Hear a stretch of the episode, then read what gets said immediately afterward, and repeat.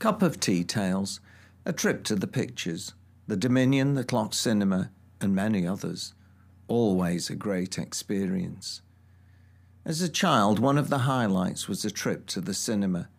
My earliest memories are of going to the cinema with my grandmother at the Dominion in Chapel Allerton.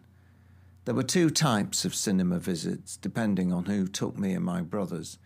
If it was my mum or my grandmother, then it was normally cartoons or musicals. But if it was my father, it was usually cowboys or adventure films. When we arrived at the cinema, we entered a world of wonder. There were people in uniforms, and Grandma bought tickets at the foyer ticket booth. Clasping the tickets, we went up the stairs.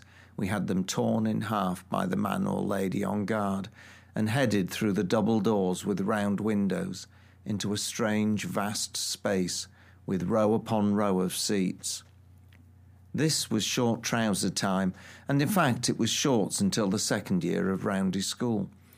We would find a seat, not too far back, not too near the front, shuffle along to try to get to the middle, and then would sit. This wasn't easy when you were little, as the seats had to be pushed down before you could climb onto them. When you were sitting, the pile of the seat fabric would push into your legs, and they could go a little dead if it was a long film or a double bill. Grandma would normally sit between my older brother and me. I'm not sure if this was so she could control us better or to stop us from interacting and misbehaving. Anyway, after a long wait and the influx of patrons, the lights would dim a little, and there would be 20 minutes of adverts. I'm not sure if Pearl and Dean were advertising when I was very little, but they were when I got older. I've just checked this, and they started in 1953, so it would have been them. These were rather boring, but the trailers that followed showed films that would be shown in the near future, and they were much more interesting. Finally, the lights would drop to almost pitch black, and the film would start. Sometimes there was a round of applause if there was a large young audience, and then we were captivated by a world of wonder and colour. Not all films were in colour, but the Disney ones were. I well remember 101 Dalmatians and the nightmares I had for years after. Cruella de Vil scared the life out of me. But even worse was the Disney film Darby O'Gill and the Little People. The banshee arriving with the ghostly carriage still haunts me to this day.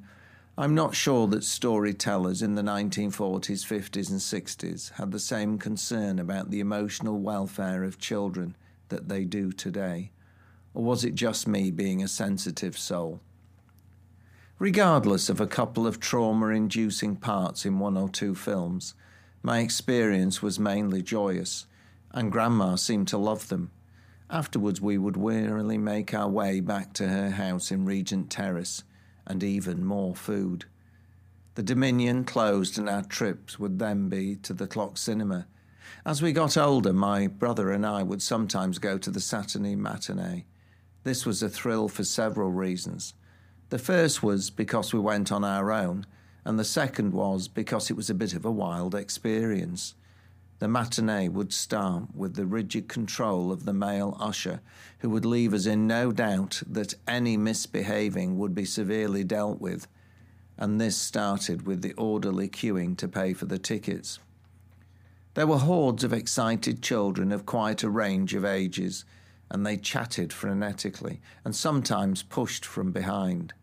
Woe betide anyone who was caught, as their afternoon excitement would end before it ever started. The usher had a memory like an elephant, and he would catch those foolish enough to attempt to enter again. A physical clip on the ear was not totally out of the question. Once we'd passed the first test and got our tickets, we entered the cinema proper. The clock was bigger than the Dominion and grander. It looked much more like a theatre than a cinema, and it was resplendent with layers of curtaining that were raised and pulled apart to reveal the screen. I believe there was even an organ that could rise up in front, but maybe that's just my wishful thinking. The noise in the cinema, filled with hundreds of children, was deafening, and the excitement was even greater if you were on the upper level. Attendants patrolled, torches in hand, and there was no hesitation in evicting anyone who upset them in any way. Trips to the toilets were scrutinized to ensure that rogue children weren't allowed admission through the fire exit. We tried it a few times as we got older, but the attendants started to check the tickets of those returning from the toilets. It must have come as a great relief when the show began. There were no films of any great merit. Silent movies would be mixed with a range of cowboy films, often The Lone Ranger. Laurel and Hardy was still on the go, and I'm sure that I remember a very early silent Batman movie. I know there was a 1926 film, The Bat, which was an inspiration for Batman, and I'm sure I remember Batman climbing onto old cars in chases. It wasn't a long walk to the Dominion in Chapel Allerton, but at a young age it seemed a very long way, particularly after one of Grandma's extremely filling dinners. My grandmother was a short, stout lady, and walking always made her out of breath. The cinema dominated the corner opposite the primary school towards the next parade of shops, and it was quite a majestic building. I'm unsure whether the first time was Dumbo or Fantasia, but certainly they are my first memories. They were not new films even in those days, but still firm favourites with children and adults. On later occasions, we went to see new releases before the cinema closed in 1967. Mary Poppins, 1964, and The Sound of Music, 1965, were two of the films we saw there. It was a real treat, and I don't know how much it cost her, but I know she never had a lot of spare money. No visit to the cinema would have been complete without either a Kia-Ora orange drink in a plastic cup with a foil top, Butterkist popcorn, or an ice cream tub with a small wooden spoon. I can still taste the creamy flavour of the ice cream mixed with the wooden taste of the spoon. It was only ever one of the three. The treat was normally bought during the intermission, halfway through the film or between the B movie and the main film. A lady with a tray would march down the aisle and stand at the front whilst a queue of eager children or parents would form. The sizes of the drinks and tubs were tiny compared to what people would expect nowadays. The films always seemed to snap or melt during the most exciting parts. Great cries of anguish would erupt from the audience. The lights would come on with a slide telling us that the performance would resume as soon as possible. When this happened, the attendants went into action an example would be made of a group and an eviction occurred, and this had a calming effect on the remainder. After what seemed like a lifetime, the film would have been spliced, and off we went again. The lights dimmed, and applause and cheers resounded around the cinema. Eventually, the show finished, and tired but still excited droves of kids left through the exits. I'm sure that the attendants heaved a sigh of relief some needing a stiff drink as they watched us disappear. In winter, dusk would be setting in, and we would trudge up the steep hill of Upland Road to our house in Giptonwood Crescent. We did go to cinemas with my mum and my dad, but rarely together. I believe it was an opportunity for them to have some time on their own.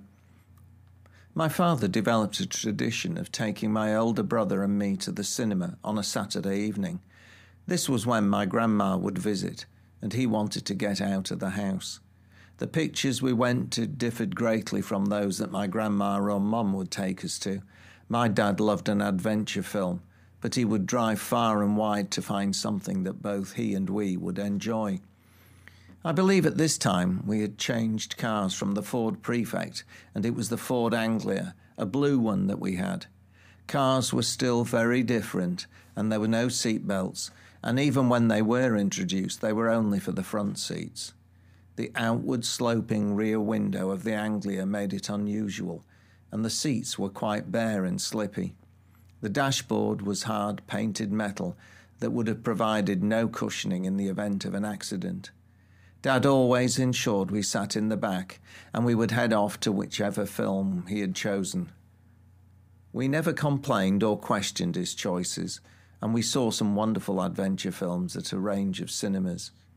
Apart from the clock and the Dominion, we would go to the Shaftesbury, the Lyric in Armley, the Cottage Road in Headingley, the Gaumont on Cookridge Street, the Hyde Park, the Lounge, and even the Lyceum in Bradford.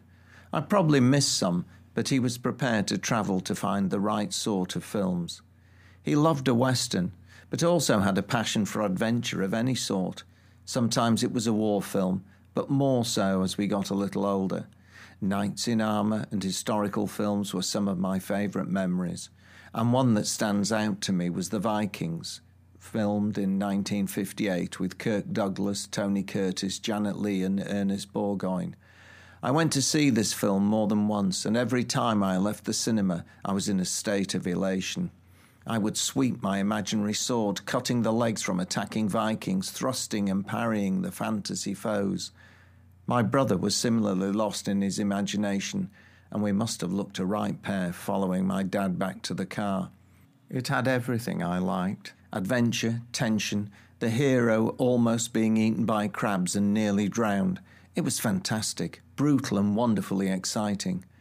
Looking back, it was probably not the best choice for a young boy, but my dad loved it, and so did my brothers and I. The next big Viking saga I remember was The Longships with Sidney Poitier and Richard Widmark, released in 1964. This involved the search for a giant golden bell. Loved it. Because my father never seemed to plan these outings in advance, we would often arrive after the films had started. This didn't seem to worry him, and we would just find a seat and somehow seem to pick up on what had already happened. We would watch the film to the end, stand for the national anthem, and then sit back down and wait for the film to start again. We then proceeded to watch the section of the film that we'd missed. I remember the feeling of embarrassment as we entered during the movie and shuffled along rows, making people stand to let us pass as we found our seats. There were often A and B films, and sometimes we had to watch one and then part of the other to catch up with what we'd missed. Smoking was allowed in cinemas, and it was before the period of segregation where smokers sat on one side. The air was heavy with smoke, but it was so common that I never noticed it, apart from when the projected light would catch the smoky air as it made its way to the screen. Attitudes were very different with regard to smoking and health, but I know the damage that smoking player's Navy cut did to my father's health and shortened his life Certainly things have got much better in this regard. John Wayne was another star that my father loved, and The Alamo, 1960, was another film that stood out. It was different from most of the films that we watched at the time, as the heroes died in the end. Probably my favourite film, as it had no lovey dovey, as I used to call it, was Zulu. I would have been nine when this came out, and I had no interest in such things as romance. This film catered for the three of us, and it was all action. Heroes were heroes, and despite overwhelming odds, they won out in the end.